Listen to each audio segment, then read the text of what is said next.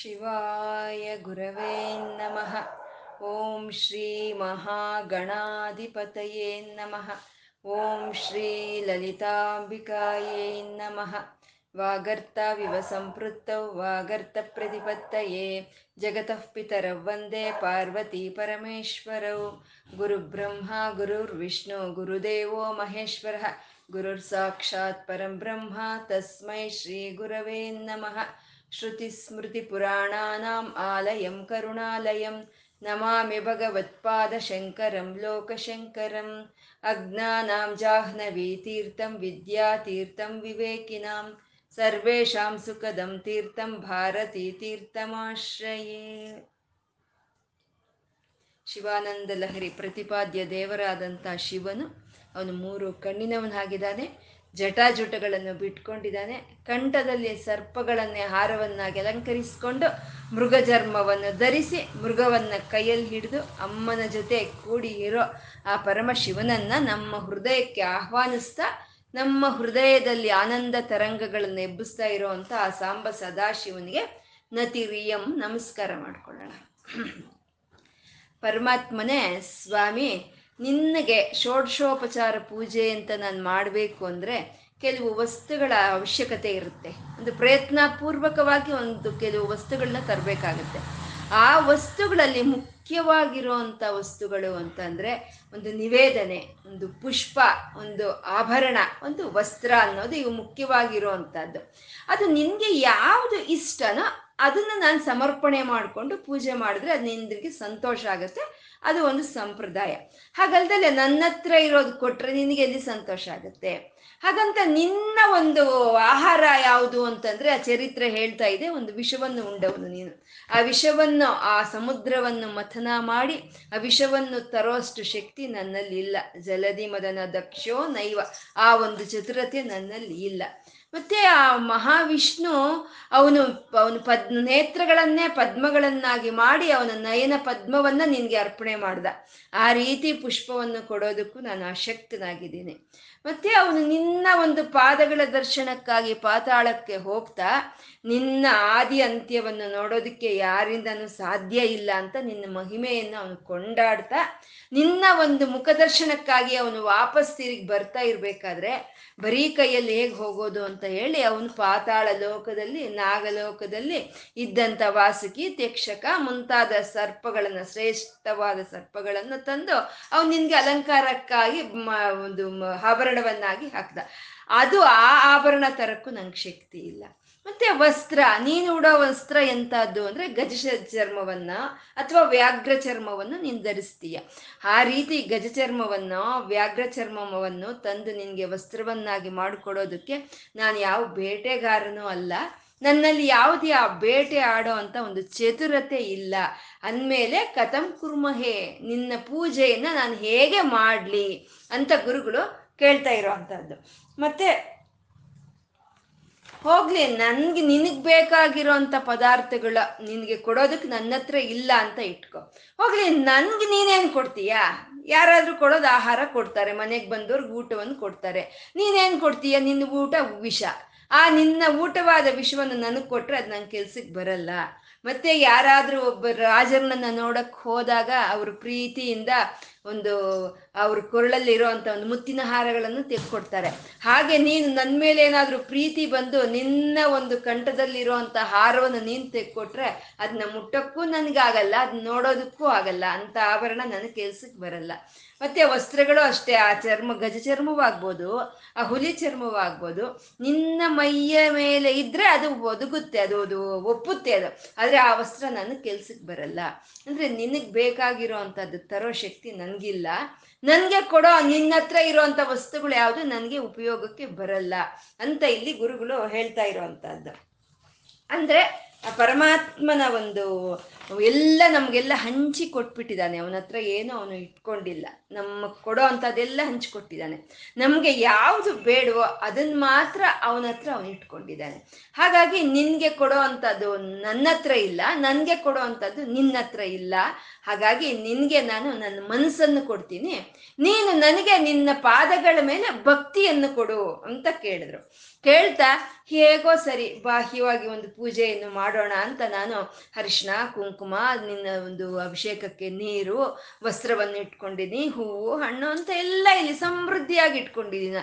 ಪೂಜಾ ಸ ಪೂಜಾ ದ್ರವ್ಯ ಸಮೃದ್ಧೆಯೋ ವಿರಚಿತ, ಆ ಪೂಜೆ ಮಾಡೋದಕ್ಕೆ ಬೇಕಾಗಿರೋ ಅಂಥ ಎಲ್ಲ ದ್ರವ್ಯಗಳನ್ನು ಸಮೃದ್ಧಿಯಾಗಿ ಇಟ್ಕೊಂಡಿದ್ದೀನಿ. ಆದರೆ ಎಲ್ಲಿ ಮಾಡಲಿ ನಾನು ಪೂಜೆಯನ್ನು? ಬಾಹ್ಯವಾಗಿ ನಿನ್ನ ಪೂಜೆಯನ್ನು ಎಲ್ಲಿ ಮಾಡಲಿ? ಪೂಜೆ ಅಂತ ಮಾಡೋವಾಗ ಈ ಪೂಜಾ ಸಾಮಗ್ರಿಗಳನ್ನು ಶಿರಸ್ಸಿನ ಭಾಗದಲ್ಲಿ ಅರ್ಪಣೆ ಮಾಡಬೇಕು, ಇಲ್ಲ ಅಂದರೆ ಪಾದಗಳ ಭಾಗದಲ್ಲಿ ಅರ್ಪಣೆ ಮಾಡಬೇಕು. ಮಧ್ಯದಲ್ಲಿ ಅರ್ಪಣೆ ಮಾಡೋ ಅಂಥದ್ದು, ಮಧ್ಯದಲ್ಲಿ ಪೂಜೆ ಮಾಡೋ ಅಂಥದ್ದು ಶ್ರೇಷ್ಠ ಅಲ್ಲ. ಅದು ನಿನ್ನ ಪಾದಗಳು, ನಿನ್ನ ಒಂದು ತ ಶಿರೋಭಾಗವನ್ನು ನೋಡೋದಕ್ಕೆ ವಿಷ್ಣು ಬ್ರಹ್ಮಾದಿ ಅವ್ರಿಗೆ ಸಾಧ್ಯ ಆಗಲಿಲ್ಲ ಅಂದರೆ ನನ್ಗೆ ಹೇಗೆ ಸಾಧ್ಯ ಆಗುತ್ತೆ? ನಾನು ಹೇಗೆ ಪೂಜೆ ಮಾಡಲಿ ಅಂತ ಗುರುಗಳು ಇಲ್ಲಿ ಕೇಳ್ತಾ ಇರೋವಂಥದ್ದು. ಇನ್ನು ಮುಂದಿನ ಶ್ಲೋಕ ಹೇಳಿ.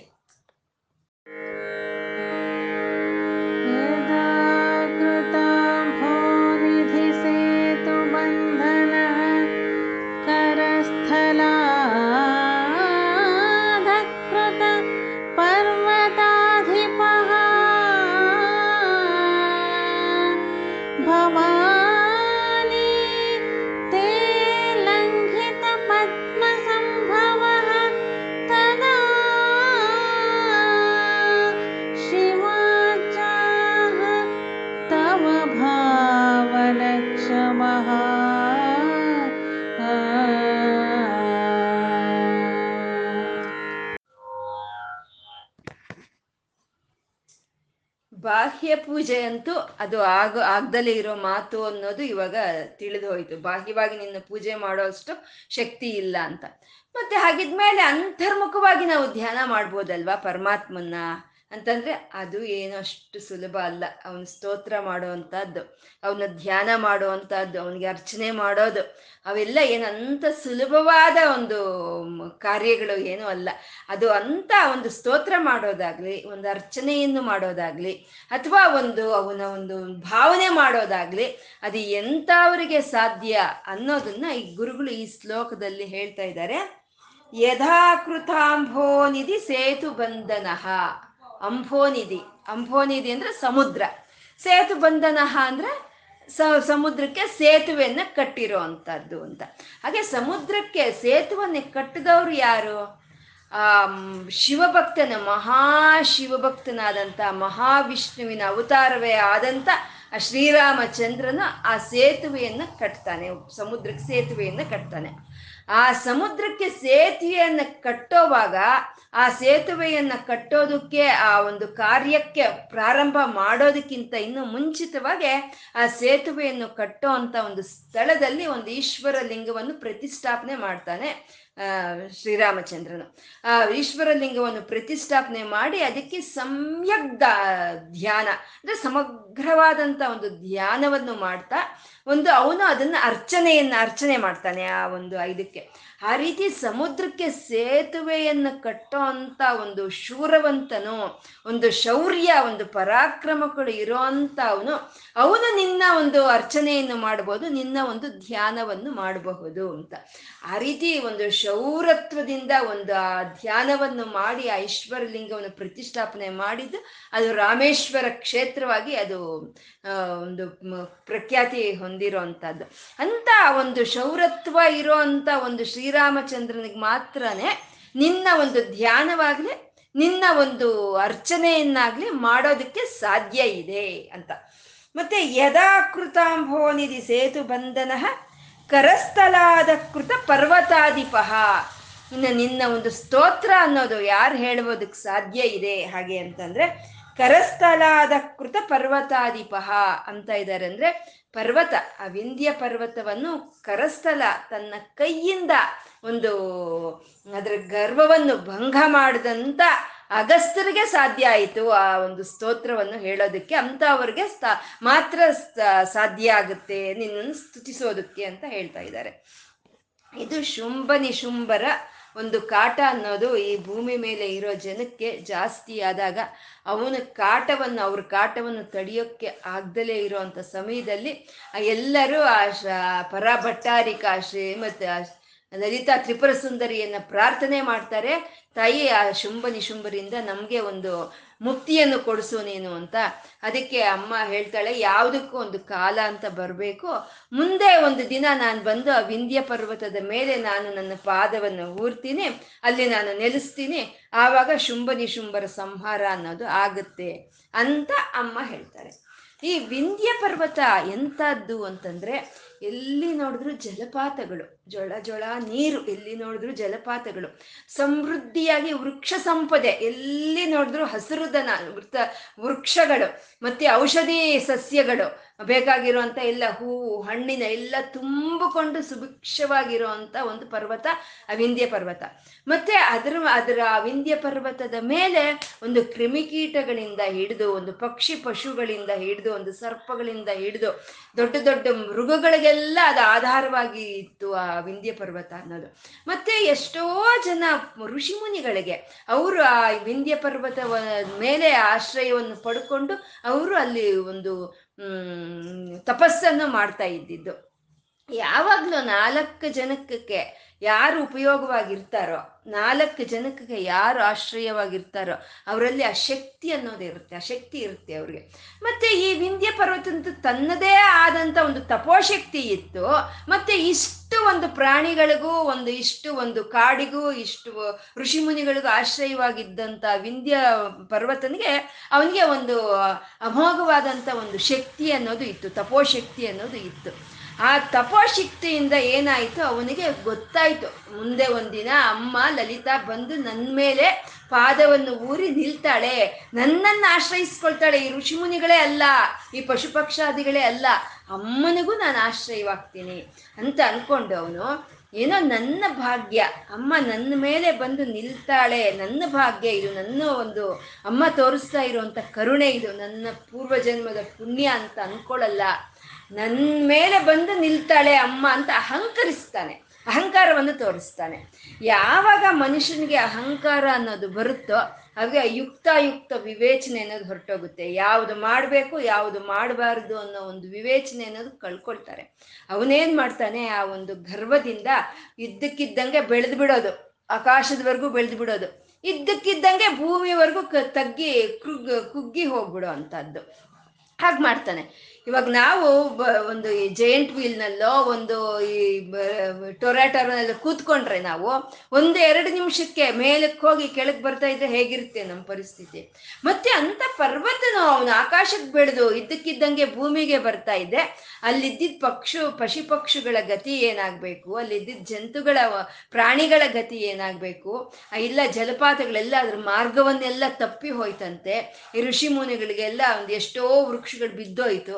ಈ ಋಷಿ ಮುನಿಗಳಿಗೆಲ್ಲ ಒಂದು ಅಲ್ಲಿ ಇರಕ್ಕಾಗ್ದಲೇ ಇರೋ ಅಷ್ಟೊಂದು ಸಂಕಟ ಪರಿಸ್ಥಿತಿ ಅನ್ನೋದು ನಿರ್ಮಾಣ ಆಗುತ್ತೆ. ಆವಾಗ ಅವರು ಹೋಗಿ ಅಗಸ್ತ್ಯರಿಗೆ ಹೇಳ್ತಾರೆ. ಅಗಸ್ತ್ಯರಿಗೆ ಹೋಗಿ ಹೀಗೆ ವಿಂಧ್ಯ ಪರ್ವತದ ಮೇಲೆ ನಾವು ಆಶ್ರಯವನ್ನು ಪಡ್ಕೊಂಡು ನಾವು ನಮ್ಮ ಸಾಧನೆಯನ್ನು ಮಾಡ್ತಾ ಇದ್ದೀವಿ, ಅಲ್ಲಿ ಎಷ್ಟೋ ವೃಕ್ಷಗಳು ಎಷ್ಟೋ ಪಶು ಪಕ್ಷಿಗಳು ಅಲ್ಲಿ ಆಶ್ರಯವಾಗಿದೆ, ಇವಾಗ ಇದ್ದಕ್ಕಿದ್ದಂಗೆ ಇವಾಗ ಈಗ ಮಾಡ್ತಾ ಇದ್ದಾನೆ ವಿಂಧ್ಯ ಪರ್ವತನು, ಅಮ್ಮ ಇಲ್ಲಿ ನೆಲೆ ಹೂ ಒಂದು ಆಶ್ರಯವನ್ನು ಪಡ್ಕೊಳ್ತಾಳೋ ಅನ್ನೋ ವಿಷಯವನ್ನು ತಿಳಿದಾಗಿಂದ ಈ ರೀತಿ ಗರ್ವದಿಂದ ಪ್ರವರ್ತಿಸ್ತಾ ಇದ್ದಾನೆ ಅಂತ ಹೋಗಿ ಇವರು ಅಗಸ್ತ್ಯರಿಗೆ ಹೇಳ್ತಾರೆ. ಅಗಸ್ತ್ಯರು ಆ ಸಮಯದಲ್ಲಿ ಕಾಶಿನಲ್ಲಿರ್ತಾರೆ. ಅವರು ಶಿವಭಕ್ತರು. ಅವರು ಒಂದು ವಿಶ್ವೇಶ್ವರನ ಒಂದು ಸೇವೆಯನ್ನು ಮಾಡ್ತಾ ಆ ಒಂದು ಸ್ತೋತ್ರಗಳನ್ನು ರಚಿಸ್ತಾ ಅವನು ಸ್ತುತಿಸ್ತಾ ಇರ್ತಾ ಇರ್ತಾರೆ. ಅಂಥ ಒಂದು ಸೇವೆಯನ್ನು ಮಾಡ್ಕೊಳ್ತಾ ಇರ್ತಾರೆ, ಸ್ತುತಿ ಸ್ತುತಿ ಮಾಡ್ತಾ ಇರ್ತಾರೆ. ಅದಕ್ಕೆ ಅವ್ರನ್ನ ಶಿವಮುನಿ ಅಂತಲೇ ಕರೀತಾ ಇರ್ತಾರಂತೆ, ಎಲ್ಲ ಜನಗಳು ಶಿವಮುನಿ ಅಂತ ಕರೀತಾ ಇರ್ತಾರೆ. ಅವ್ರ ಹತ್ರ ಹೋಗಿ ಇವರೆಲ್ಲ ಹೇಳಿದಾಗ ಅವ್ರು ಬಂದರು ಬಂದು ಆ ಪರ್ವತರಾಜನ ಮುಂದೆ ಹೀಗೆ ನಿಂತ್ಕೊಂಡ್ರು. ನಿಂತ್ಕೊಂಡು, ಓಹೋ ಪರ್ವತರಾಜನೇ, ನಿನ್ನ ಮನಸ್ಸು ಎಷ್ಟು ವಿಶಾಲವಾಗಿದೆ, ನಿನ್ನ ಹೃದಯ ಎಷ್ಟು ಸುನ್ನಿತವಾಗಿದೆ, ನೀನು ಅಷ್ಟು ಜನ ಋಷಿಗಳಿಗೆ ಆಧಾರವಾಗಿದೀಯಾ, ಇಷ್ಟು ಜನ ಪಕ್ಷಿಗಳು, ಇಷ್ಟು ಸರ್ಪಗಳು ಎಲ್ಲ ನಿನ್ನ ಹತ್ರ ಒಂದು ಆಶ್ರಯವನ್ನು ಪಡ್ಕೊಂಡಿದೆ, ನೀನು ನೋಡೋದಕ್ಕೆ ಅಷ್ಟು ಚೆನ್ನಾಗಿದೆಯಾ, ಎಲ್ಲ ಜಲಪಾತಗಳು ಅಷ್ಟು ಸುಭಿಕ್ಷವಾಗಿದೆ ಅಂತ ಎಲ್ಲ ಹೊಗಳ್ತಾರೆ. ಆ ಪರ್ವ ವಿಂಧ್ಯ ಪರ್ವತದ ಮುಂದೆ ಆ ಬುಡದಲ್ಲಿ ನಿಂತ್ಕೊಂಡು ಚೆನ್ನಾಗಿ ಹೊಗಳ್ತಾರೆ ಅಗಸ್ತ್ಯರು. ಯಾವಾಗ ಹೊಗಳ ಹೊಗಳಿಸ್ಕೊಂಡು ಯಾವಾಗ ಆ ಹೊಗಳಿಕೆಯ ಮಾತು ಕೇಳ್ತೋ ಒಂದು ಸ್ವಲ್ಪ ಅವನು ಒಂದು ಸ್ವಲ್ಪ ವಿನಯವನ್ನು ತೋರಿಸೋದಕ್ಕೆ ಶುರು ಮಾಡ್ತಾನೆ. ಮಾಡಿದಾಗ ಹೇಳ್ತಾರೆ, ನೋಡಪ್ಪ ವಿಂಧ್ಯ ಪರ್ವತನೇ, ನಾನು ಉತ್ತರ ಭಾಗದಿಂದ ದಕ್ಷಿಣ ಭಾಗಕ್ಕೆ ಹೋಗ್ಬೇಕಾಗಿದೆ, ಇವಾಗ ಈ ನೀನು ಉತ್ತರಕ್ಕೂ ದಕ್ಷಿಣಕ್ಕೂ ಮಧ್ಯದಲ್ಲಿ ನೀನಿದೆಯಾ, ನಿನ್ನನ್ನು ಹತ್ತಿ ಮತ್ತೆ ನಾನು ಕೆಳಗೆ ಇಳಿದು ಯಾವಾಗ ಹೋಗೋದು ದಕ್ಷಿಣ ಭಾಗಕ್ಕೆ, ನಾನು ಮತ್ತೆ ವಾಪಸ್ ಬರೋದು ಯಾವಾಗ, ನನಗಷ್ಟು ಕಾಲಾವಧಿ ಇಲ್ಲ, ಹಾಗಾಗಿ ನೀನು ಕೆಳಕ್ಕೆ ಬಗ್ಬಿಡು, ಬಗ್ಗದ್ರೆ ನಿನ್ನ ಬೆನ್ನ ಮೇಲಿಂದ ನಾನು ಆ ಕಡೆ ದಾಟ್ಕೊಂಡು ಹೋಗ್ತೀನಿ ಅಂತ ಅಗಸ್ತರು ಹೇಳ್ತಾರೆ. ಇದು ಚೆನ್ನಾಗಿ ಹೊಗಳಿದ್ರು ಅಲ್ವಾ, ಹಾಗಾಗಿ ಏನು ಮಾಡ್ತು ವಿನಯದಿಂದ ಸರಿ ಅಂತ ಬಗ್ಗಿತು, ಆ ಪರ್ವತರಾಜ ಬಗ್ತಾನೆ. ಯಾವಾಗ ಬಗ್ಗಿದ್ನೋ ಅವನು ಆವಾಗ ಇವರು ಕೈಯಿಂದ ಅದರ ಒಂದು ಬೆನ್ನನ್ನು ಒತ್ತಿ ಇಟ್ಕೊಂಡು ಬಿಡ್ತಾರೆ. ಒತ್ತಿ ಹಿಡ್ಕೊಂಡ್ರೆ ಅದ್ರ ಬೆನ್ನಿನ ಮೂಳೆ ಮೂಳೆಗಳೆಲ್ಲ ಕೆಲಸ ಮಾಡ್ದಲೆ ಹಾಗೆ ನಿಸ್ತೇಜವಾಗಿ ಹೋಗುತ್ತೆ. ಹಾಗೆ ಅದು ಕರಸ್ಥಲಾದ ಕೃತ ಪರ್ವತಾಧಿಪಹ, ಹಾಗೆ ಕೈಯಿಂದನೇ ಆ ಪರ್ವತರಾಜನ ಒಂದು ಬ ಒಂದು ಅಹಂಕಾರವನ್ನು ಭಂಗ ಮಾಡಿದಂಥ ಅಗಸ್ತ್ಯರಿಗೆ ಮಾತ್ರನೇ ಅವನು ಸ್ತುತಿ ಮಾಡೋದಕ್ಕೆ ಸಾಧ್ಯ ಆಗುತ್ತೆ ಅಂತ ಶ್ರೀರಾಮಚಂದ್ರನ ಒಂದು ಸಮುದ್ರಕ್ಕೆ ಒಂದು ಸೇತುವೆಯನ್ನು ಕಟ್ಟೋ ಅಂತ ಒಂದು ಶೌರತ್ವ ಇರೋ ಅಂತ ಅವನು ಧ್ಯಾನಿಸ್ತಾನೆ, ಅರ್ಚನೆ ಮಾಡ್ತಾನೆ.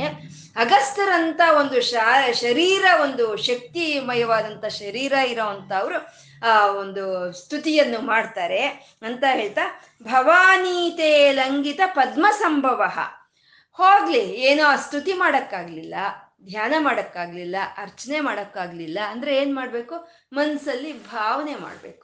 ಆ ಮನಸ್ಸಲ್ಲಿ ಭಾವನೆ ಮಾಡೋಣ ಅಂತಂದರೆ ಯಾವುದಾದ್ರೂ ನಾವು ನೋಡಿದ್ರೆ ಅಲ್ವಾ ಭಾವನೆ ನಮ್ಗೆ ಮನಸ್ಸಲ್ಲಿ ಬರೋದು, ಅದು ನಾವು ನೋಡೇ ಇಲ್ಲ ಅಂದರೆ ಹೇಗೆ ಬರುತ್ತೆ.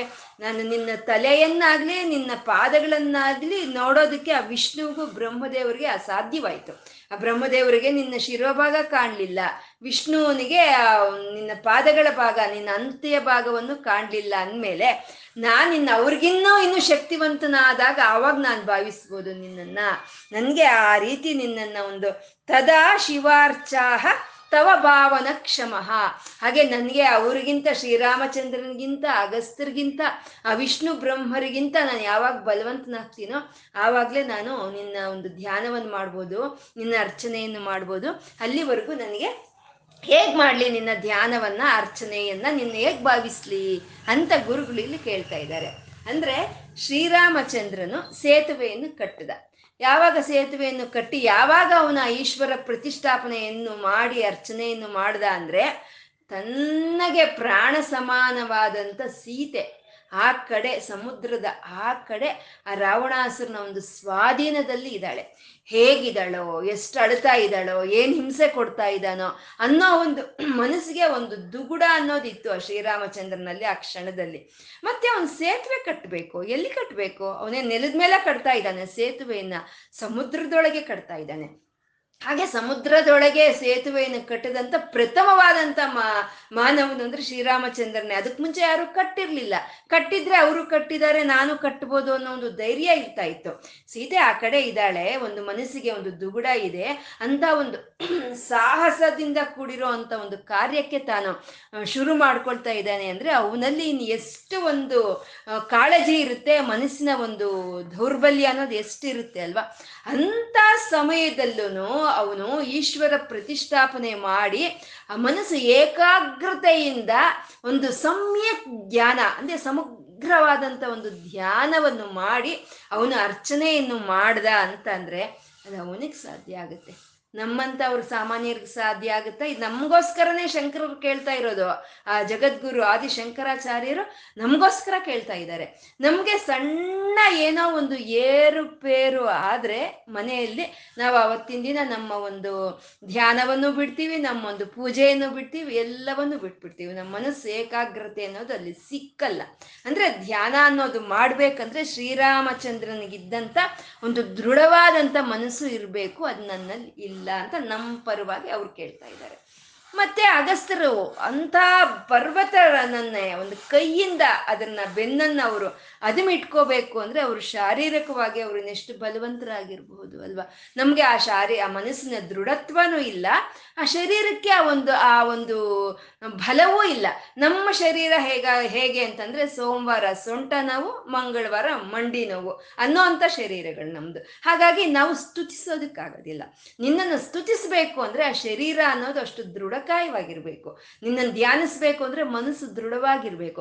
ಇವೆರಡು ನನ್ನಲ್ಲಿ ಇಲ್ಲ. ಮತ್ತೆ ಭಾವನೆ ಮಾಡೋದಕ್ಕೆ, ನಿನ್ನನ್ನು ಭಾವನೆ ಮಾಡೋದಕ್ಕೂ ನನ್ನಲ್ಲಿ ಅಂತ ಜ್ಞಾನ ಇಲ್ಲ. ಅಂತ ಗುರುಗಳು ಇಲ್ಲಿ ಯಾವ ರೀತಿ ನಿನ್ನನ್ನು ನಾನು ಧ್ಯಾನಿಸ್ಲಿ, ಯಾವ ರೀತಿ ನಿನ್ನನ್ನು ಅರ್ಚನೆ ಮಾಡಲಿ, ನಾನು ಯಾವ ರೀತಿ ಪರಮಶಿವನೇ ನಿನ್ನನ್ನು ನಾನು ಭಾವಿಸ್ಲಿ ಅಂತ ಗುರುಗಳು ಇಲ್ಲಿ ಕೇಳ್ತಾ ಇದ್ದಾರೆ.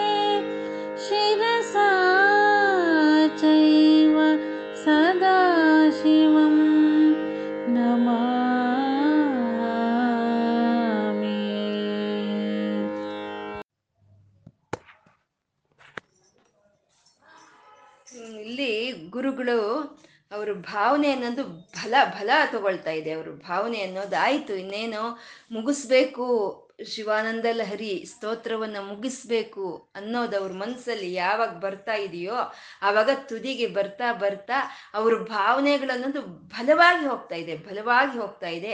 ಆ ಎದುರುಗಡೆ ಕೂತಿದ್ದಾರೆ, ಪರಮಶಿವನು ಕೂತಿದ್ದಾನೆ, ಎದುರುಗಡೆ ಇವರು ಪದ್ಮಾಸನವನ್ನು ಹಾಕಿ ಕೂತಿದ್ದಾರೆ, ಆ ಮುಖಾಮುಖಿ ಸಂಭಾಷಣೆ ನಡೀತಾ ಇದೆ. ಆ ಭಾವನೆ ಅನ್ನೋದು ಅಷ್ಟು ಗಟ್ಟಿ ಆಗ್ತಾ ಇದೆ. ಇಲ್ಲಿ ಇಲ್ಲಿ ಹೇಳ್ತಾ ಇದ್ದಾರೆ, ನತಿಬಿರ್ ನುತಿಭಿ ತ್ವಮೀಶ ಪೂಜಾ ವಿಧಿಭಿ ಧ್ಯಾನ ಸಮಾಧಿಭಿ ನತುಷ್ಟ. ಯಾವುದು ನಾನು ಶ್ರೀರಾಮಚಂದ್ರನ ಹಾಗೆ, ಅಗಸ್ತರ ಹಾಗೆ, ಆ ಬ್ರಹ್ಮ ವಿಷ್ಣುರಿಗಿಂತ ಯಾವ ರೀತಿಯಲ್ಲೂ ನಾನು ಅದಕ್ಕೂ ಅಲ್ಲ, ಸರಿ ಸಮಾನೂ ಅಲ್ಲ, ನಾನು ಸರ್ವೇ ಸಾಮಾನ್ಯವಾದಂಥ ಒಂದು ಮನುಷ್ಯನು ನಾನು. ಆದರೂ ಸರಿ ನಿನ್ನನ್ನು ಆ ಶರಣಾಗತಿ ಪರಮಾತ್ಮ ನೀನೇ ಕಾಪಾಡಬೇಕು, ಈ ಇರೋ ಎಲ್ಲ ಒಂದು ನನ್ನಲ್ಲಿರೋ ಎಲ್ಲ ಒಂದು ಅಸಹಾಯಕತ್ವವನ್ನು ನೀನೇ ಕ್ಷಮಿಸಿ ನೀನೇ ಕಾಪಾಡಬೇಕು ಅಂತ ಶರಣಾಗತಿ ಭಕ್ತಿಯನ್ನು ತೋರಿಸ್ತಾ ನಾನು ನಿನಗೆ ನತಿಬಿಹಿ ಅಂದರೆ ಒಂದು ನಮಸ್ಕಾರ ಮಾಡ್ತಾ ಇದ್ದೀನಿ, ಒಂದು ನುತಿಬಿಹಿ ಒಂದು ಸ್ತೋತ್ರ ಹೇಳ್ತಾ ಇದ್ದೀನಿ, ಒಂದು ಪೂಜೆಯನ್ನು ಮಾಡ್ತಾ ಇದ್ದೀನಿ, ಒಂದು ಧ್ಯಾನವನ್ನು ಮಾಡ್ತಾ ಇದ್ದೀನಿ. ಇಷ್ಟೆಲ್ಲ ನಾನು ಮಾಡ್ತಾ ಇದ್ರೆ ನಿಂಗೆ ತೃಪ್ತಿ ಆಗಲಿಲ್ವಾ? ತೃಪ್ತಿ ಆಗಲಿಲ್ಲ. ನತುಷ್ಟ, ನಿನಗೆ ತೃಪ್ತಿ ಆಗಲಿಲ್ಲ. ಮತ್ತೆ ನಾನು ಏನು ಮಾಡಿದ್ರೆ ತೃಪ್ತಿ ಆಗುತ್ತೆ ನಿನಗೆ? ಧನುಷ ಮುಸಲೇನ ಚಾಶ್ಮ ಬಿರ್ವ ವದತೆ, ಹೇಳು, ನಾನು ಸೌಮ್ಯವಾಗಿ ನಾನು ಒಂದು ನಮಸ್ಕಾರ ಮಾಡ್ತಾ, ಒಂದು ಸ್ತೋತ್ರವನ್ನು ಹೇಳ್ತಾ, ಒಂದು ಪೂಜೆಯನ್ನು ಮಾಡ್ತಾ, ಒಂದು ನಿನ್ನ ಧ್ಯಾನಿಸ್ತಾ ಇದ್ರೆ ನಿಂಗೆ ತೃಪ್ತಿ ಬರಲಿಲ್ಲ. ಮತ್ತೆ ಹೇಳು, ಒಂದು ಒಂದು ಬಾಣವನ್ನ, ಒಂದು ಕಲ್ಲನ್ನ, ಒಂದು ಕೋಲನ್ನ ತಗೊಂಡು ನಾನು ಪ್ರಯೋಗ ಮಾಡಿದ್ರೆ ನಿನಗೆ ತೃಪ್ತಿ ಆಗುತ್ತಾ? ಹೇಳು, ಹಾಗೆ ಮಾಡ್ತೀನಿ ಅಂತ ಕೇಳ್ತಾ ಇದ್ದಾರೆ ಇಲ್ಲಿ ಗುರುಗಳು. ಅಂದ್ರೆ ಇಲ್ಲಿ ಪರಮಾತ್ಮನ್ನ ಪಡ್ಕೋಬೇಕು, ಪರಮಾತ್ಮನ ಒಂದು ಅನುಗ್ರಹಕ್ಕೆ ನಾವು ಪಾತ್ರರಾಗಬೇಕು, ಅವನ ಕರುಣೆ ನಮ್ಮ ಮೇಲೆ ಬರಬೇಕು, ಬೀಳಬೇಕು. ಅಂದರೆ ಆ ಗುರಿ ನಾವು ತಲುಪಬೇಕು. ಆ ಗುರಿ ತಲುಪೋದಕ್ಕೋಸ್ಕರ ನೀನು ನಮಸ್ಕಾರ ಮಾಡಿ, ಸ್ತುತಿ ಮಾಡಿ, ಧ್ಯಾನ ಮಾಡಿ, ಪೂಜೆ ಮಾಡಿದ್ರು ನಿನಗೆ ಆ ಗುರಿ ನೀನು ತಲುಪಲಿಲ್ಲ ಹಾಗ ಅಂತಂದರೆ ಹೇಗಾದರೂ ಸರಿ ನೀನು ಆ ಗುರಿಯನ್ನು ತಲುಪು. ಅದಕ್ಕೆ ಸಾಮ ದಾನ ಭೇದ ದಂಡೋಪಾಯಗಳು, ಅದು ಸಾಮ ದಾನ ಭೇದ ದಂಡೋಪಾಯಗಳು. ಸಾಮ ಸೌಮ್ಯವಾಗಿ ಕರೆದ್ವಿ, ನಮಸ್ಕಾರ ಮಾಡಿದ್ವಿ, ಆ ಒಂದು ಸ್ತೋತ್ರ ಮಾಡಿದ್ವಿ, ಒಂದು ಧ್ಯಾನ ಮಾಡಿದ್ವಿ, ಕರಗಲಿಲ್ಲ ನೀನು. ಮತ್ತೆ ಏನ್ ಮಾಡ್ಬೇಕು ಅವಾಗ? ನಾವು ದಾನ ದಾನ ಅಂತಂದ್ರೆ ನಿನ್ಗೆ ಅದು ಕೊಡ್ತೀನಿ ಇದು ಕೊಡ್ತೀನಿ ಅಂತ ಹೇಳಿ ನಾವು ಒಂದು ಇದ್ ಮಾಡ್ಕೊ ನಾವು ಹೇಳ್ಕೊಳ್ತೀವಲ್ವಾ, ಅಪ್ಪ ಈ ಕೆಲಸ ಮಾಡಿಕೊಡು ನಿನ್ಗೆ ವಡೆ ಹಾರ ಹಾಕಿಸ್ತೀನಿ, ಈ ಕೆಲಸ ಮಾಡಿಕೊಡು ನಿಂಗೆ ಇಪ್ಪತ್ತೊಂದು ಕಡುಬಿನ ಹಾರ ಹಾಕಿಸ್ತೀನಿ, ನಾವೆಲ್ಲ ದಾನ, ಅದು ದಾನ ತೋರಿಸೋ ಅಂತದ್ದು. ಹಾಗೆ ಗುರುಗಳು ಮಾಡಿದ್ರು, ಏತಲ್ಲೋಚನ ಗೋಚರಂ ಕ್ರೂಯಿವ ಹಸ್ತೇನ ಸಂವಾಹಯೇ, ಒಂದೇ ಒಂದ್ಸಲಿ ನಿನ್ ಪಾದಗಳನ್ನ ನಂಗೆ ತೋರಿಸ್ಬಿಡಪ್ಪ, ನಾನು ನನ್ನ ಕೈಯಿಂದ ಅದನ್ನ ಒತ್ತೀನಿ ಅಂತ ಇವರು ದಾನವನ್ನು ತೋರಿಸಿದ್ರು ಅಲ್ಲಿ ಗುರು ಈಶ್ವರನಿಗೆ ಶಂಕರರುನು. ಹಾಗೆ ದಾನ ಸೌಮ್ಯವಾಗಿ ಕರೆಯುವಂಥದ್ದು, ಅದಕ್ಕೆ ಬರಲಿಲ್ಲ ಅಂದ್ರೆ ದಾನ ಏನೋ ಒಂದು ಆಸೆಯನ್ನು ತೋರಿಸುವಂಥದ್ದು. ಇವಾಗ ಭಕ್ತರ ಕಣ್ಣ ಬೇಡರ ಕಣ್ಣಪ್ಪ ಹೇಳ್ದ ಅಲ್ವಾ, ನಮ್ಮ ಗೂಡಕ್ಕೆ ಹೋಗೋಣ ಬಾ ಸ್ವಾಮಿ ನೀನು, ಅಲ್ಲಿ ಅಮ್ಮ ನಿಮ್ಗೆ ವಿಧ ವಿಧವಾದ ಪಾಯಸಗಳೆಲ್ಲ ಮಾಡಿಡ್ತಾಳೆ ಅಂತ. ಆ ರೀತಿ ಏನೋ ಒಂದು ಆಸೆಯನ್ನು ತೋರಿಸೋದು ಅದು ಆಗ್ಲಿಲ್ವಾ. ಸಾಮದಾನ ಭೇದ ಅಂದ್ರೆ ಬೆದರಿಸೋದು, ಅಂದ್ರೆ ಒಂದು ಏನಂತೀವಿ ಬ್ಲ್ಯಾಕ್ ಮೇಲ್ ಮಾಡ್ತೀವಿ ಅಂತವಲ್ಲ, ಆ ರೀತಿ ಬೆದರಿಸೋ ಅಂತದ್ದು. ಇವಾಗ ಮಗು ಇರುತ್ತೆ, ಅಮ್ಮನೇನಾದ್ರೂ ಕೇಳುತ್ತೆ, ಸೌಮ್ಯವಾಗಿ ಕೇಳುತ್ತೆ, ಕೊಡಲ್ಲ, ಆವಾಗ ಇನ್ನೂ ಕೇಳುತ್ತೆ ಇನ್ನೂ ಕೇಳುತ್ತೆ, ಇಲ್ಲ ಅಂದ್ರೆ ನೀನು ಇವಾಗ ಕೊಡ್ಲಿಲ್ಲ ಅಂದ್ರೆ ನಾನು ಊಟನೇ ಮಾಡಲ್ಲ ಅನ್ನತ್ತೆ, ನಿಂಗೆ ಚಾಕ್ಲೇಟ್ ಕೊಡ್ಲಿಲ್ಲ ಅಂದ್ರೆ ನಾನು ಊಟ ಮಾಡಲ್ಲ ಅಂತ ಬೆದರಿಕೆಯನ್ನು ಕೊಡುತ್ತೆ. ಆ ರೀತಿ ಸೌಮ್ಯವಾಗಿ ಕಳೆದೆ ಕರೆದೆ ಕರೆದಾಗ ಬರ್ಲಿಲ್ಲ ನೀನು, ಇನ್ನ ಬಾಪ ನಿನ್ ಕಾಲಿ ಸಿಗ್ತೀನಿ ಅಂತ ನಾನು ಕೇಳ್ಕೊಂಡೆ, ಅದಕ್ಕೂ ನೀನ್ ಬರ್ಲಿಲ್ಲ. ಇನ್ ಭೇದ ಅಂದ್ರೆ ಭಯ ಹುಟ್ಟಿಸ್ಬೇಕು ಅಂತ. ಆ ಭಯ ಹೇಗೆ ಹುಟ್ಟಿಸೋದು ಅಂದ್ರೆ, ರಾವಣಾಸುರನು ಈಶ್ವರನ ಕುರಿತು ತಪಸ್ ಮಾಡ್ತಾನೆ, ಸೌಮ್ಯವಾಗಿ ಕರೀತಾನೆ, ಸ್ತೋತ್ರ ಮಾಡ್ತಾನೆ, ಧ್ಯಾನ ಮಾಡ್ತಾನೆ, ಎಲ್ಲ ಮಾಡ್ತಾನೆ. ಆ ಪರಮಶಿವನ್ ಬರಲ್ಲ, ಇವನಿಗೂ ಅವ್ನು ನೋಡ್ಬೇಕು ಅನ್ನೋ ಒಂದು ಆತುರತೆ ಜಾಸ್ತಿ ಆಗ್ತಾ ಇತ್ತು. ಅವಾಗ ಏನ್ ಮಾಡ್ತಾನೆ ರಾವಣಾಸುರ, ಅವನು ಕರ್ಲನ್ನೇ ತೆಗೆದು ವೀಣೆಯನ್ನಾಗಿ ಮಾಡಿಕೊಂಡು ಅವನು ಅವನು ಕೀರ್ತಿಸ್ತಾನೆ. ಅದ್ ಅದನ್ನ ನೋಡಿ ದೇವ ದೇವತೆಗಳೆಲ್ಲ ಒಣಗಿ ನಡುಗು ಹೋಗ್ತಾರೆ, ಪ್ರಕೃತಿ ಎಲ್ಲ ಒಂದು ಕದಲಿ ಹೋಗುತ್ತೆ ಅದು ಅದನ್ನ. ಆವಾಗ ಆ ರೀತಿ ಅವನು ಅವನು ಪರಮಶಿವನನ್ನ ಸ್ತುತಿಸ್ತಾನೆ. ಆ ಸಂದರ್ಭದಲ್ಲಿ ಹುಟ್ಟಿದಂಥ ವೇದವೇ ಸಾಮವೇದ ಅಂತ ಹೇಳೋದು, ಆವಾಗ ಬಂದಿದ್ದಂಥದ್ದೇ ಸಾಮವೇದ ಅದು. ಅದಕ್ಕೂ ಬಗ್ಲಿಲ್ಲ. ದೇವತೆಗಳು ದೇವ ದೇವತೆಗಳಿಗೆಲ್ಲ ಭಯ ಆಯಿತು, ಇವನು ಕರಳನ್ನು ತೆಗೆದು ವೀಣೆಯನ್ನಾಗಿ ಮಾಡ್ಕೊಂಡು ಇವನು ಕೀರ್ತನೆ ಮಾಡ್ತಾ ಇದ್ರೆ. ಸಮಸ್ತ ಪ್ರಕೃತಿಗೂ ಭಯ ಆಯಿತು, ಆದರೆ ಪರಮಶಿವನ್ಗೆ ಏನು ಭಯ ಆಗಲಿಲ್ಲ, ಅವನು ಬರಲಿಲ್ಲ. ಅವಾಗ ಏನು ಮಾಡ್ದ ಇವನು, ಆ ಕತ್ತಿಯನ್ನ ತನ್ನ ಕತ್ತಿಯನ್ನ ಮೇಲಕ್ಕೆ ಎಸ್ಬಿಟ್ಟು ರಾವಣಾಸುರನು ಆ ಕತ್ತಿ ಕೆಳಗೆ ಇವನು ತಲೆ ಇಡೋದಕ್ಕೆ ಹೋಗ್ತಾನೆ. ಆವಾಗ ಬರ್ತಾನೆ ಪರಮಶಿವನು, ಅವಾಗ ಆ ಒಂದು ಆ ಇದಕ್ಕೆ ಬರ್ತಾನೆ. ಹಾಗೆ ಸಾಮದಾನ ಭೇದ, ಯಾವುದ್ರಿಂದಾನಾದ್ರೂ ಸರಿ ನಿನ್ನನ್ನು ಪಡ್ಕೋಬೇಕು ಅಂತ. ಸಾಮದಾನ ಭೇದ ದಂಡೋಪಾಯಗಳು. ದಂಡೋಪಾಯ ಅಂದ್ರೆ ಒಡೆಯೋದು, ಪರಮ ಪರಮಾತ್ಮನನ್ನ ನಿನ್ನ ಅನುಗ್ರಹ ನನಗೆ ಬರಲಿ, ನಿನ್ನ ನಿನ್ನ ಕರುಣೆಯನ್ನು ತೋರಿಸು, ನೀನು ಇಷ್ಟು ವಿಧ ನಾವು ಕೇಳ್ಕೊಳ್ತಾ ಇದ್ರು ನೀನು ನೀನು ಕೇಳ್ತಾ ಇಲ್ಲ, ಅದಕ್ಕೆ ಅಂತ ಹೇಳಿ ಅವನಿಗೆ ಒಡೆಯೋದಂತೆ. ಇದು ಯಾವ ರೀತಿ ಅಂದರೆ, ಇದೂ ಇದೆ ಚರಿತ್ರೆಯಲ್ಲಿ, ಶಿವನ ಚರಿತ್ರೆಯಲ್ಲಿ ಇದು ಇದೆ.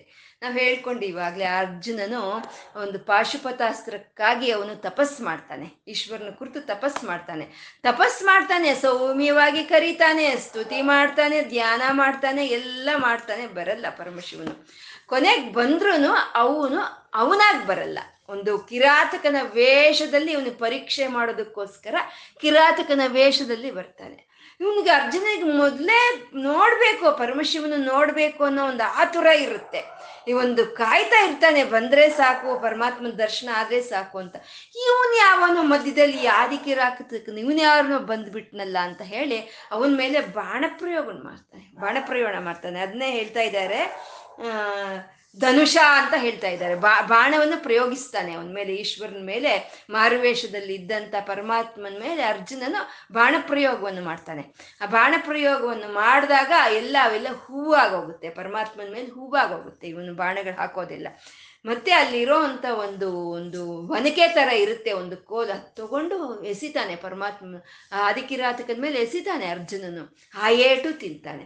ಇನ್ನು ಆವಾಗಿನ ಕಾಲದಲ್ಲಿ ಕಲ್ಲುಗಳು ಹೇಗಂದ್ರೆ ಹಾಗೆ ತಗೊಂಡು ಹೊಡಿತಾ ಇದ್ರಲ್ವ, ಹೋರಾಟ ಮಾಡಬೇಕು ಅಂದರೆ ಅಲ್ಲಿದ್ದಿದ್ದ ಕಲ್ಲುಗಳು ತಗೊಂಡು ಎಸ್ತನಂತೆ ಈಶ್ವರನ ಮೇಲಕ್ಕೆ ಎಸ್ತ. ಆ ಮೂರು ವಿಧವಾದ ಒಂದು ಇವನ್ನು ತಗೊಂಡು ಆಮೇಲೆ ಅನುಗ್ರಹವನ್ನು ಕೊಟ್ಟನಂತೆ ಅರ್ಜುನನಿಗೆ, ಅವನು ಸಾಕ್ಷಾತ್ಕಾರವಾದನಂತೆ.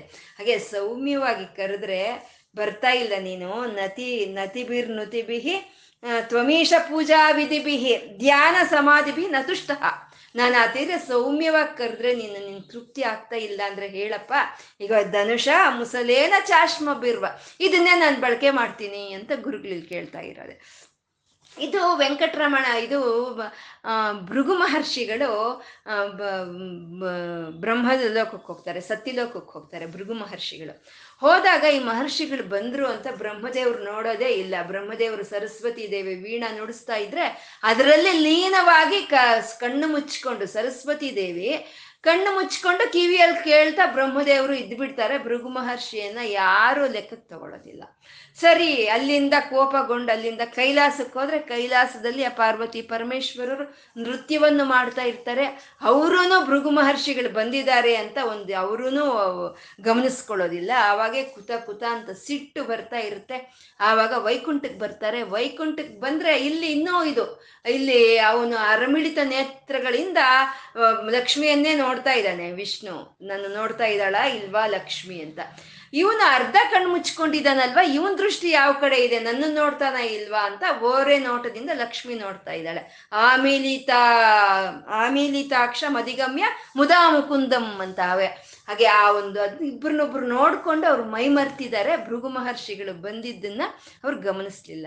ಅವನಿಗೆ ಸಿಟ್ಟು ಬಂದು ವಕ್ಷಸ್ಥಳಕ್ಕೆ ಜಾಡ್ಸಿ ಒದಿತಾನೆ ನಾರಾಯಣ ವಕ್ಷಸ್ಥಳಕ್ಕೆ. ಅವಾಗ ಲಕ್ಷ್ಮಿಗೆ ಸಿಟ್ಟು ಬರುತ್ತೆ. ನಾನು ಇರೋ ಅಂಥ ಸ್ಥಾನವಾಗಿರೋ ಅಂಥ ವಕ್ಷಸ್ಥಳಕ್ಕೆ ಈ ಸನ್ಯಾಸಿ ಯಾರೋ ಇವನು ಒಡೆದ್ನಲ್ಲ, ಇವನು ಒಡಿಸ್ಕೊಂಡಲ್ವಾ ಅಂತ ಹೇಳಿ ಅವಳು ವೈಕುಂಠವನ್ನು ಬಿಟ್ಟು ಭೂಲೋಕಕ್ಕೆ ಬಂದ್ಬಿಡ್ತಾಳೆ ಲಕ್ಷ್ಮಿ. ಲಕ್ಷ್ಮಿ ಇಲ್ದಿದ್ದು ವೈಕುಂಠದಲ್ಲಿ ನಾರಾಯಣ ಇನ್ನು ಯಾಕಿರ್ತಾನೆ? ನಾರಾಯಣನು ಲಕ್ಷ್ಮಿ ನೋಡ್ಕೊಂಡು ಬಂದ ಬಂದವನೇ ಏನು ಮಾಡ್ತಾನೆ, ಕಾಡಿನಲ್ಲಿ ಒಂದು ಹುತ್ತದ ಒಳಗೆ ಸೇರ್ಕೊಂಡು ಬಿಡ್ತಾನೆ. ಸೇರ್ಕೊಂಡಾಗ ಆ ಒಂದು ಹಸುವಿಗೆ ಆ ಜ್ಞಾನ ಬರುತ್ತೆ, ಇಲ್ಲಿ ಇರೋದು ಸಾಕ್ಷಾತ್ ನಾರಾಯಣನೇ ಅಂತ ತಿಳ್ಕೊಳ್ಳೋ ಅಂತ ಒಂದು ಅರಿವು, ಆ ಜ್ಞಾನ ಒಂದು ಹಸುವಿಗೆ ಕೊಡ್ತಾನೆ ಪರಮಾತ್ಮ. ಅವಾಗ ಅದು ದಿನಾ ಹಾಲು ಅದನ್ನ ಅದು ಪರಮಾತ್ಮನಿಗೆ ಆಹಾರವಾಗಿ ಕೊಡ್ತಾ ಇರುತ್ತೆ. ಇದನ್ನು ನೋಡಿದಂತ ಗೋವನ್ನ ಸಾಕ್ತಾ ಇರೋ ಅಂತ ಗೋಪಾಲಕನ ಏನ್ ಮಾಡ್ತಾನೆ, ಹಾಲೆಲ್ಲ ತಗೊಂಡೋಗಿ ಸುರಿತಾ ಇದೀಯ ಅಂತ. ಅವನಿಗೆ ಜ್ಞಾನ ಇಲ್ಲ, ನಾರಾಯಣನೇ ಇಲ್ಲಿ ಬಂದಿದ್ದಾನೆ ಅನ್ನೋ ಒಂದು ಅರಿವು ನಾರಾಯಣ ಅವನಿಗೆ ಕೊಡ್ಲಿಲ್ಲ. ಅವನೇನ್ ಮಾಡ್ತಾನೆ, ಒನಕೆ ತರ ಇರೋ ಅಂತ ಒಂದು ಕ ಒಂದು ಕ ಕೋಲ್ ತಗೊಂಡು ಅವನಿಗೆ ಒಡಿಯಕ್ಕೆ ಹೋಗ್ತಾನೆ ಹಸುಗೆ. ಅದು ಹೋಗಿ ನಾರಾಯಣ ತಲೆಗೆ ತಗಲುತ್ತೆ. ಅಂತ ಒನಕೆ ಆಗಿ ಇರೋ ಅಂತ ಒಂದು ಕೋಲಿಂದ ಒಡಿಸ್ಕೊಂಡು ಆವಾಗ ಅವನ ಸಾಕ್ಷಾತ್ಕಾರ, ಅವನ ದರ್ಶನವನ್ನು ಅವನಿಗೆ ಕೊಡ್ತಾನೆ. ಅವನು ಆಮೇಲೆ ಶಾಪ ಕೊಡ್ತಾನೆ, ಅದು ಬೇರೆ ಪ್ರಶ್ನೆ. ಆದರೆ ಆ ಒನಕೆಯ ತಿಂದು ಅವನ ಕಣ್ಣಿಗೆ ಇವನು ಕಾಣಿಸ್ಕೊಳ್ತಾನೆ. ಅದು ಒನಕೆ, ಧನುಷ ಒನಕೆ. ಇನ್ನ ಇನ್ನು ಪರಮಾತ್ಮ ಒಂದು ಕಲ್ಲು ಏಟು ತಿಂದಿರೋ ಅಂಥ ಪ್ರಸಂಗಗಳು ತುಂಬಾನೇ ಇದೆ ಈ ಒಂದು ಈ ಭಕ್ತರ ಒಂದು ಇದರಲ್ಲಿ. ಈ ವೆಂಕಟರಮಣನೇ ಪದ್ಮಾವತಿನ ನೋಡಬೇಕು ಅಂತ ಹೇಳಿ ಆಕಾಶರಾಜನ ಒಂದು ಉದ್ಯಾನವನಕ್ಕೆ ಹೋದಾಗ ಅಲ್ಲಿರೋಂಥ ಅವರೆಲ್ಲ ಕಲ್ಲು ತಗೊಂಡು ಹೊಡಿತಾರೆ ಇವನಿಗೆ, ವೆಂಕಟರಮಣಕ್ಕೆ ಹೊಡಿತಾರೆ, ಕಲ್ಲೇಟ್ ತಿಂತಾನೆ ಅವನು. ಹಾಗೆ ಗೋಪಿಕಾ ಸ್ತ್ರೀಯರೆಲ್ಲಾನು ಕೃಷ್ಣನ್ನ ಅಟ್ಟಿಸ್ಕೊಂಡು ಹೋಗಿ ಒಂದು ಕಲ್ಲಿನಿಂದ ಹೊಡೆದಿರ್ತಾರೆ. ಆ ಕಲ್ಲೇಟ್ ತಿಂದದ್ದು ಅವ್ರಿಗೆ ಮುಕ್ತಿಯನ್ನೇ ಕೊಟ್ಟಿರ್ತಾನೆ. ಅಂದರೆ ಅವರು ಸೌಮ್ಯವಾಗಿ ಕರೆದ್ರೆ, ಒಂದು ಸ್ತುತಿ ಮಾಡಿದ್ರೆ, ಒಂದು ಧ್ಯಾನ ಮಾಡಿದ್ರೆ ಮನಸ್ಸು ಕರಗಲಿಲ್ಲ, ಈ ರೀತಿ ಬಾಣ ತಗೊಂಡು ಹೊಡೆದ್ರೇನೋ. ಕೊನೆಗೆ ಅರ್ಜುನ ಒಂದು ಗಾಂಡೀವವನ್ನು ತಗೊಂಡು ತಲೆ ಮೇಲೆ ಹೊಡೆದಿರ್ತಾನಂತೆ ಈಶ್ವರನಿಗೆ. ಆ ರೀತಿ ಹೊಡೆಸ್ಕೊಂಡ್ರೇನೋ ಮಾತ್ರನೇ ನಿನ್ ತೃಪ್ತಿ ಆಗುತ್ತಾ ಅಂತ ಗುರುಗಳಿಲ್ಲಿ ಕೇಳ್ತಾ ಇರೋವಂಥದ್ದು. ಇದು ಒಂದು ಸಣ್ಣ ಕತೆ ಒಂದು ಜ್ಞಾಪಕ ಬರ್ತಾ ಇದೆ, ಕಲ್ಲಿಂದ ಹೊಡೆಸ್ಕೊಳ್ಳೋ ಅಂಥದ್ದು ಅಂದರೆ ಈ ಸಣ್ಣ ಕತೆ ಒಂದು ಜ್ಞಾಪಕ ಬರ್ತಾ ಇದೆ. ಇದು ನಾನೇ ಬರೆದಿರೋ ಅಂಥ ಒಂದು ಸಣ್ಣ ಕತೆ ಇದು. ಒಬ್ಬ ಸಾಂಬ ಅಂತ ಒಬ್ಬನಿರ್ತಾನೆ, ಅವನು ಭಕ್ತನು, ಪರಮ ಭಕ್ತನು, ಈಶ್ವರನ ಪರಮ ಭಕ್ತನು ಅವನು. ಅವನೇನ್ಗೆ ಅವನಿಗೆ ಹೆಂಡತಿ ಇಲ್ಲ, ಮಕ್ಕಳಿಲ್ಲ, ಸ್ನೇಹಿತರಿಲ್ಲ, ಬಂಧು ಮಿತ್ರರಿಲ್ಲ, ಯಾರೂ ಇಲ್ಲ, ಒಬ್ಬಂಟಿಕನಾಗಿರ್ತಾನೆ. ಇದ್ಕೊಂಡು ಅವನೇನ್ ಮಾಡ್ತಾನೆ, ಯಾವ ದೇವಸ್ಥಾನದಲ್ಲಿ ಅವತ್ತು ಏನೋ ಒಂದು ಉತ್ಸವ ನಡೀತಾ ಇದ್ರೆ ಅಂದರೆ ಅಲ್ಲಿ ಹೋಗೋದು, ತೋರಣ ಕಟ್ಟೋದು, ಅಲ್ಲಿ ಸಾರಿಸೋದು, ಅದಕ್ಕೆ ಹೂ ತಗೊಂಡೋಗಿ ಕೊಡೋದು, ಅಲ್ಲಿ ಬೇಕಾಗಿರೋಂಥ ಸೇವೆಯನ್ನು ಮಾಡೋದು. ಅದೇ ಅದೇ ಇದು ಅಂತ ಅಲ್ಲ, ಅಲ್ಲಿಂದ ಇನ್ಯಾವುದೋ ಒಂದು ದೇವಸ್ಥಾನದಲ್ಲಿ ಇನ್ನೊಂದು ಕಾರ್ಯ ನಡೀತಾ ಇದ್ರೆ ಅಂದರೆ ಅಲ್ಲಿಗೆ ಹೋಗೋದು, ಅಲ್ಲೇ ಅದೇ ಕೆಲಸಗಳು ಮಾಡ್ಕೊಂಡು ಪರಮಾತ್ಮನ ಧ್ಯಾನ ಮಾಡಿಕೊಂಡು ಇರ್ತಾನೆ.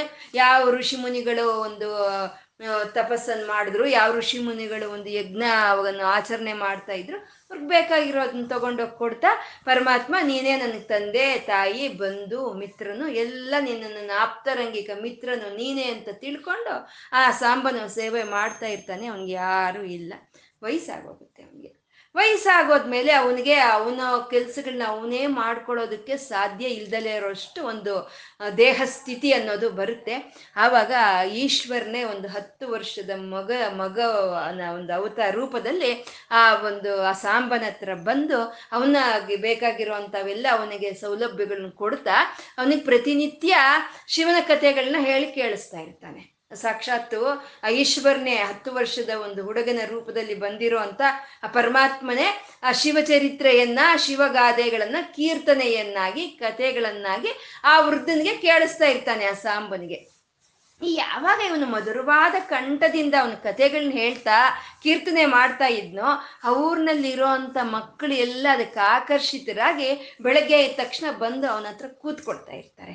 ಯಾವಾಗ ಮನೆ ಕೆಲಸ ಬಿಟ್ಟು ಓದ್ಬಿಟ್ಟು ಇಲ್ಲಿ ಬಂದು ಕೂತ್ಕೊಳ್ತಾ ಇದ್ರೆ ಆ ಅಪ್ಪ ಅಮ್ಮಂದ್ರಿಗೆ ಸಿಟ್ಟು ಬರುತ್ತೆ, ತಂದೆ ತಾಯಿಗೆ ಸಿಟ್ಟು ಬರುತ್ತೆ. ಈ ಮಕ್ಕಳನ್ನ ಇದ್ಯಾವುದೋ ಮಗು ಇವಾಗ ಬಂದು ಈ ಹಳ್ಳಿಗೆ ಈ ಮಕ್ಕಳನ್ನೆಲ್ಲ ಕೆಡಿಸ್ತಾ ಇದೆಯಲ್ಲ ಅಂತ ಹೇಳಿ ಬಂದವರೇ ಏನ್ ಮಾಡ್ತಾರೆ, ಕಲ್ಲು ತಗೊಂಡು ಆ ಮಗು ಮೇಲೆ ಎಸ್ತಾರೆ ಎಸ್ತಾರೆ ಎಲ್ಲರೂ. ಆವಾಗ ಆ ಸಾಂಬನು ಏನ್ ಮಾಡ್ತಾನೆ, ನನ್ಗೋಸ್ಕರ ನನ್ನನ್ನು ಸೇವೆ ಮಾಡ್ಕೊಳಕ್ ಬಂದಿರೋ ಈ ಪುಟಾಣಿ ಮಗುವನ್ನ ಹೊಡಿತಾ ಇದಾರಲ್ವ ಅಂತ ಹೇಳಿ ತಾನು ಅಡ್ಡ ಹೋಗೋಕೆ ಅಂತ ಹೋಗಿ ಅಡ್ಡ ಹೋಗ್ತಾ ಅವನ್ನ ತಬ್ಕೊಳ್ತಾನೆ, ಆ ಮಗುವನ್ನ ತಬ್ಕೊಳ್ತಾನೆ. ಯಾವಾಗ ಆ ಮಗುವಿನ ಸ್ಪರ್ಶ ಅನ್ನೋದು ಅವನಿಗಾಯ್ತೋ, ಆ ಸ್ಪರ್ಶದ ಅನುಭೂತಿ ಅನ್ನೋದು ಆ ಸಾಂಬನಿಗಾಯ್ತೋ, ಆವಾಗ ಈಶ್ವರ ಅನುಗ್ರಹ ಅವನಿಗಾಗುತ್ತೆ, ಈಶ್ವರನ ದರ್ಶನ ಅನ್ನೋದಾಗುತ್ತೆ. ಕಲ್ಲಿ ಏಟ್ ತಿಂದು ಆಮೇಲೆ ದರ್ಶನವನ್ನು ಕೊಟ್ಟ ಅನ್ನೋದು. ಮತ್ತೆ ಹಾಗೆ ಸಾ ಸೌಮ್ಯವಾಗಿ ಕರೆದಷ್ಟೊತ್ತು ಒಂದು ಗಾನ ಮಾಡ್ತಾ, ಒಂದು ಸ್ತೋತ್ರ ಮಾಡ್ತಾ, ಒಂದು ಧ್ಯಾನ ಮಾಡ್ದು ಮಾಡಿದ್ರೆ ನಿನಗೆ ಕರುಣೆ ಬರ್ಲಿಲ್ವಲ್ಲ, ಅವ್ರು ಒಡೆದಂಗೆ ಬಾಣದಲ್ಲೋ ಕಲ್ಲಲ್ಲೋ ಒನಕೆಯಲ್ಲೋ ಹೊಡಿಬೇಕಾ ಹೇಳು, ಹಾಗೆ ಮಾಡ್ತೀನಿ ನಿನಗೆ ಅಂತ ಗುರುಗಳಿಗೆ ಕೇಳ್ತಾ ಇದ್ದಾರೆ.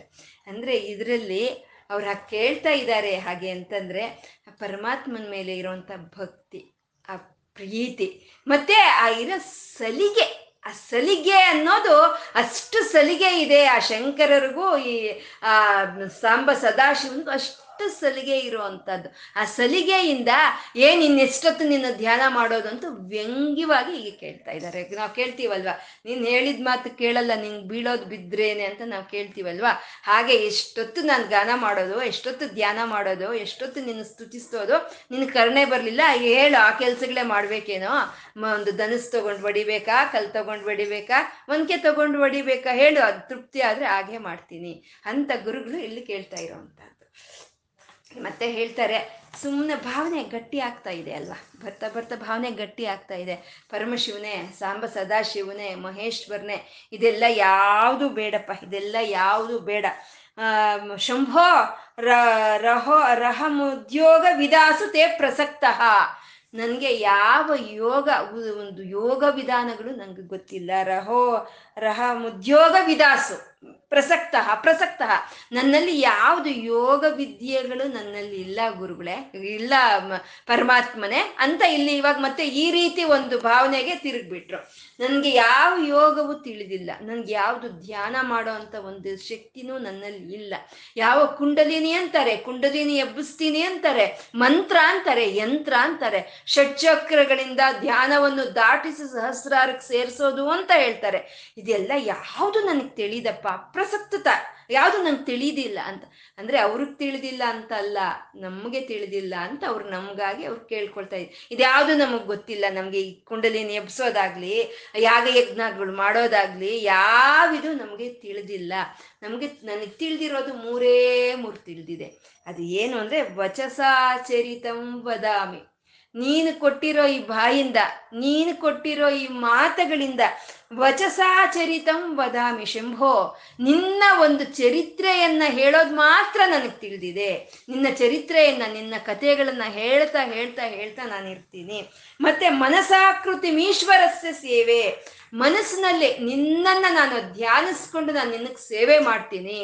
ಮತ್ತೆ ಶಿರಸಾಚೈವ ಸದಾಶಿವಂ ನಮಾಮಿ, ನನ್ನ ತಲೆಯನ್ನ ಸರ್ವ ಇಂದ್ರಿಯಗಳಿಗೂ ಕಾರಣವಾಗಿ, ಸರ್ವ ಇಂದ್ರಿಯಗಳಿಗೂ ಶಕ್ತಿಯನ್ನು ಕೊಡ್ತಾ ಇರುವಂತ ನನ್ನ ತಲೆಯನ್ನ ನಿನ್ನ ಪಾದಗಳ ಹತ್ರ ಬಗ್ಗಿಸಿ ನಮಸ್ಕಾರ ಮಾಡೋದು ಮಾತ್ರ ನಂಗೆ ತಿಳಿದಿದೆ. ನಂಗೆ ಮೂರೇ ವಿಷಯಗಳು ತಿಳಿದಿದೆ, ನಂಗೆ ಯಾವ ಯೋಗ, ಯಾವ ತಪಸ್ಸು, ಯಾವ ಧ್ಯಾನ, ಯಾವ ಜ್ಞಾನವೂ ನನ್ನಲ್ಲಿ ಇಲ್ಲ. ನಂಗೆ ತಿಳಿದಿರೋದು ನೀನು ಕೊಟ್ಟಿರೋ ಅಂತ ಒಂದು ಮಾತುಗಳಿಂದ, ನೀನು ಕೊಟ್ಟಿರೋ ಅಂತ ಒಂದು ಬಾಯಿಯಿಂದ ನಿನ್ನ ಚರಿತ್ರೆಯನ್ನು ನಾನು ಹೇಳ್ಕೊಂಡು ಕಾಲ ಕಳೀತೀನಿ. ನಿನ್ನ ಈ ಮನಸ್ಸಿನಿಂದ ನಿನ್ನನ್ನ ನಾನು ಧ್ಯಾನಿಸ್ತಾ, ನಿನ್ನ ಆಕೃತಿಯನ್ನ ನಾನು ಮನಸ್ಸಲ್ಲಿ ಇಟ್ಕೊಂಡು ಸೇವನೆ ಮಾಡ್ಕೊಳ್ತೀನಿ. ಮತ್ತೆ ನನ್ನ ಒಂದು ಶಿರಸ್ಸನ್ನ ನಿನ್ನ ಪಾದಗಳ ಮೇಲೆ ಇಟ್ಟು ನಮಸ್ಕಾರ ಮಾಡ್ತೀನಿ. ನನ್ಗೆ ಇಷ್ಟೇ ನಂಗೆ ತಿಳಿದಿರೋದು ಅಂತ ಇಲ್ಲಿ ಹೇಳ್ತಾ ಇದ್ದಾರೆ ಗುರುಗಳು. ಅಂದ್ರೆ ಇಷ್ಟೇ ತಿಳಿದಿರೋದು, ಅಂದ್ರೆ ಇನ್ನೇನ್ ತಿಳಿಬೇಕು ರೀ, ವಚಸ, ಮನಸ, ಶಿರಸ್ಸು, ಕಾಯ, ವಾಚ, ಮನಸ್ಸ, ತ್ರಿಕರ್ಣಗಳು. ಈ ತ್ರಿಕರ್ಣಗಳನ್ನು ಮೂರನ್ನು ನಿನ್ನ ಪಾದಗಳ ಮೇಲೆ ಇರೋದು ಮಾ ಇಡೋದು ಮಾತ್ರನೇ ನಂಗೆ ತಿಳಿದಿದೆ, ಇದು ಬಿಟ್ರೆ ನಂಗೆ ಬೇರೆ ಇನ್ನೊಂದು ತಿಳಿದು ಅಂತ ಗುರುಗಳು ಹೇಳ್ತಾ ಇದ್ದಾರೆ. ಇನ್ನೇನು ತಿಳಿಬೇಕಾಗಿದೆ ಅಲ್ವಾ, ಇನ್ನೇನು ತಿಳಿ ತಿಳ್ಕೊಬೇಕಾಗಿದೆ ನಾವು. ನಾವು ಎಂತಹ ದುಗುಡ ಇರಲಿ, ಮನಸ್ಸಿಗೆ ಎಂಥ ಕಷ್ಟ ಇರಲಿ, ಪರಮಾತ್ಮನ ಮೇಲೆ ಧ್ಯಾನವನ್ನು ಏಕಾಗ್ರತೆಯನ್ನು ಇಟ್ಟು ಧ್ಯಾನ ಮಾಡೋ ಅಷ್ಟು ದೃಢವಾದ ಮನಸ್ಸು ನಮ್ಮಲ್ಲಿಲ್ಲ. ಆ ಒಂದು ಶಕ್ತಿಯುತವಾದಂಥ ಅಗಸ್ತರು, ಆ ಒಂದು ಶರೀರ ಒಂದು ಅಷ್ಟು ಗಟ್ಟಿಯಾದ ಶರೀರವೂ ನಮ್ಮಲ್ಲಿಲ್ಲ. ಮತ್ತೆ ಆ ಒಂದು ಅವನು ಅರ್ಜುನನು ನಮ್ಮ ಒಂದು ನತಿಗೆ ನುತಿಗೆ ಧ್ಯಾನಕ್ಕೆ ಒಂದು ಸ್ತುತಿಗೆ ಆ ಪರಮಾತ್ಮ ನಮಗೆ ಪರೀಕ್ಷೆಯನ್ನು ಇಟ್ಟರೆ ಆ ಪರೀಕ್ಷೆಗೆ ನಾವು ಎದುರು ನಿಂತ್ಕೊಂಡು ಹೋರಾಡೋ ಅಷ್ಟು ಅರ್ಜುನನ ಹೋರಾಡ್ದಾಗೆ ಹೋರಾಡೋ ಅಷ್ಟು ಶಕ್ತಿನೂ ನಮ್ಮಲ್ಲಿ ಇಲ್ಲ. ಮತ್ತೆ ಆ ಒಂದು ಆ ಹಸುಗಳು ಕಾಯಿಸೋನು ಒಡೆದ್ನಲ್ವಾ ಅಂತ ಕಠೋರ್ ಮನಸ್ಸೂ ನಮ್ಮಲ್ಲಿಲ್ಲ. ಆ ಸಾಂಬನ ಹಾಗೆ ಆ ಸಾಂಬನ ಹಾಗೆ ಬಂಧ ಮುಕ್ತರೂ ಅಲ್ಲ ನಾವು. ಈ ಸಂಸಾರ ಬಂಧನದಲ್ಲಿ ನಾವು ಸಿಕ್ಕೊಂಡಿರೋ ಅಂಥವ್ರು. ನಮಗೆ ಗೊತ್ತಿರೋದು ಪರಮಾತ್ಮನ ಕಥೆಗಳನ್ನು ಹೇಳ್ತಾ ಹೇಳ್ತಾ ನಾವು ಜೀವನ ಕಳಿಯೋದು, ಪರಮಾತ್ಮನ ಮನಸ್ಸಲ್ಲಿ ನೆನೆಸ್ಕೊಂಡು ನೆನೆಸ್ಕೊಂಡು ಜೀವನ ಕಳಿಯೋದು, ಅವನು ನಮ್ಮ ಶಿರಸ್ಸನ್ನು ಅವನ ಪಾದಗಳ ಮೇಲೆ ಇಡ್ತಾ ನಾವು ಕಾಲ ಕಳಿಯೋದು, ಇದೇ ಶರಣಾಗತಿ ಭಕ್ತಿ ಅಂತಾರೆ. ಯಾವುದು ಬೇಡ, ಯಾವ ಜ್ಞಾನವೂ ಬೇಡ, ಯಾವ ಯೋಗವೂ ಬೇಡ, ಯಾವ ಧರ್ಮವೂ ಬೇಡ. ನ ಪರಮಾತ್ಮ ನೀನೇ ನನಗೆ ಶರಣು ಅಂತ ನಾವು ಕೇಳ್ಕೊಂಡ್ರೆ ಸಾಕು. ಅವನ ಅನುಗ್ರಹ, ಅವ್ಯಾಜ ಕರುಣಾಮೂರ್ತಿ ಅವನ ಅನುಗ್ರಹ ನಮಗೆ ಸಿಕ್ಕುತ್ತೆ ಅಂತ ಇವತ್ತು ನಾವು ಹೇಳ್ಕೊಂಡು ಧ್ಯಾನ ಮಾಡ್ತಾ ಇವತ್ತೇನು ಹೇಳ್ಕೊಂಡಿದ್ದೀವೋ ಆ ಸಾಂಬ ಸದಾಶಿವನಿಗೆ ಅರ್ಪಣೆ ಮಾ ಮಾಡ್ಕೊಳ್ಳೋಣ. ಆ ಒಂದು ಆ ಶಂಭುವಿಗೆ, ಆ ಸಾಂಬ ಸದಾಶಿವನಿಗೆ ನತಿರಿಯಂ ನನ್ನ ಈ ನಮಸ್ಕಾರವನ್ನು ಸ್ವೀಕಾರ ಮಾಡು ತಂದೆ ಅಂತ ಕೇಳ್ಕೊಳ್ತಾ ಸರ್ವಂ ಶ್ರೀ ಲಲಿತಾರ್ಪಣಮಸ್ತು. ಓಂ ನಮಃ ಶಿವಾಯ, ಓಂ ನಮಃ ಶಿವಾಯ, ಓಂ ನಮಃ ಶಿವಾಯ.